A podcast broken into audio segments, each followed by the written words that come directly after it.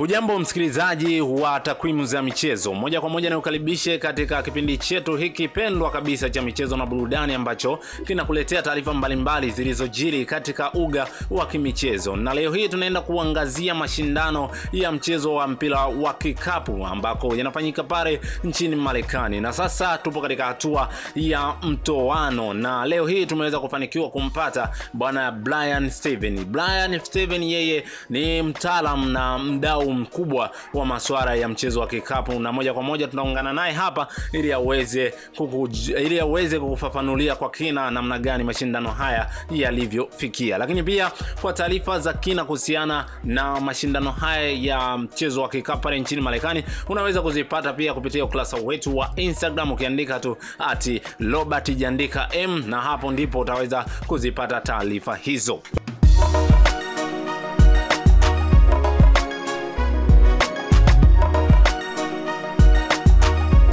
Kwa upande wa leo tutaenda kutazama mashindano ya mchezo wa kikapu pale nchini Marekani almaarufu kwa jina la NBA, lakini leo hii tupo na mdau mkubwa kabisa wa masuala ya mashindano haya ya mchezo wa kikapu wa NBA. Huyu si mwingine ni bwana Brian Steven ambaye leo ataenda kutupatia uchambuzi kwa kina kuhusiana na mchezo huu wa NBA. Lakini moja kwa moja tuende tukaangalie uh, matokeo ya michezo iliyochezwa hii leo kwa majira ya mapema kabisa ambako Philadelphia alikuwa anakaribisha Washington Wizard na Philadelphia akaibuka na ushindi wa vikapu 129 kwa vikapu kumi na mbili, lakini New, New York Knicks alikuwa anakaribisha Atlanta uh, na Atalanta akaibuka na ushindi wa vikapu mia moja na tatu kwa vikapu themanini na tisa. Lakini mchezo ambao umemalizika hivi punde ni Utah alikuwa anakaribisha Memphis na Utah ameibuka na ushindi wa vikapu 126 kwa vikapu mia moja na kumi. Uh, bwana Blani, kwanza habari ya wewe? Nzuri sana ndugu mtazamaji. Uh, tukiutazama mchezo ambao umemalizika hivi punde ni kuelekea katika uh, mchezo ambao tunasema sasa hivi anaelekea katika uh, hatua ya semifinal ambayo ni nusu fainali, sindio? Uh, mchezo wa Utah Jazz pamoja na Memphis uh, umekamilika hivi punde na Utah Jazz ameibuka na ushindi wa vikapu 126 kwa vikapu 110. Hii ni ishara ya kwamba Utah Jazz tayari ameshasogeza katika hatua ambayo inayofuata. Ndio kabisa, ni kweli kabisa ndugu mtazamaji.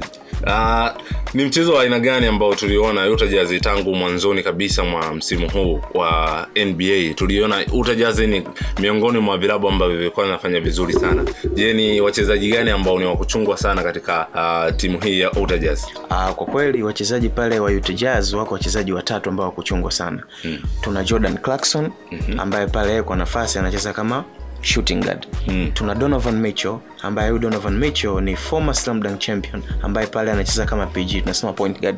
Alafu tuna big man wao kwenye basketball mchezaji mm. mmoja mkubwa sana huyu defensive player mara nyingi sana anaitwa Rudy Gobert anavaa namba 27 Mfaransa huyu jamaa huyu mm. jamaa huaga hataki masiala kabisa, ni mchezaji mmoja hatari sana. Okay, na tukiangalia kwa jinsi ambavyo Utah Jazz katika msimu huu tuliona kwamba ikiwa ina inafanya vizuri zaidi, labda asili ya mafanikio yawezekana ni uwepo wa wachezaji ambao ni bora kama ambao umeweza kuwataja, lakini pia je, kwa upande wa mwalimu pamoja na management nzima ya timu, labda inawezekana penyewe wako vizuri pia. Inawezekana, uwezekano huo upo kabisa, kwa sababu ukishakuwa na mtu kama Rudy Gobert mm. Rudy Gobert kabla ya kuja NBA alikuwa anacheza ligi ya kikapu ya Ufaransa mm-hmm. Ni mchezaji mmoja ambaye ana skills za leadership za uongozi, amechukua amechukua kule tuzo nyingi sana za uongozi alivyokuwa Ufaransa kwenye ligi kule, na mpaka ameingia hapa NBA, makocha mm. na manager wa timu ya Utah Jazz wanamsifia sana kwamba anapenda kupanga wenzake na pia ni mtu ambaye hana makuu, anajijua kwamba anategemewa kwenye ile timu, lakini anajishusha to the extent kwamba wachezaji wenzake pia wamwone kwamba yeye ni wa kawaida tu, japokuwa uwe... na msikilizaji, hapa ndipo tunapofika tamati katika kipindi chetu cha takwimu za michezo moja kwa moja. Tukukuarike pia uendelee kuwa nasi ukitufuatilia katika vipindi ambavyo vinaendelea. Nilikuandalia na kukuletea kipindi hiki, naitwa Robert Mihayo. Kwa heri.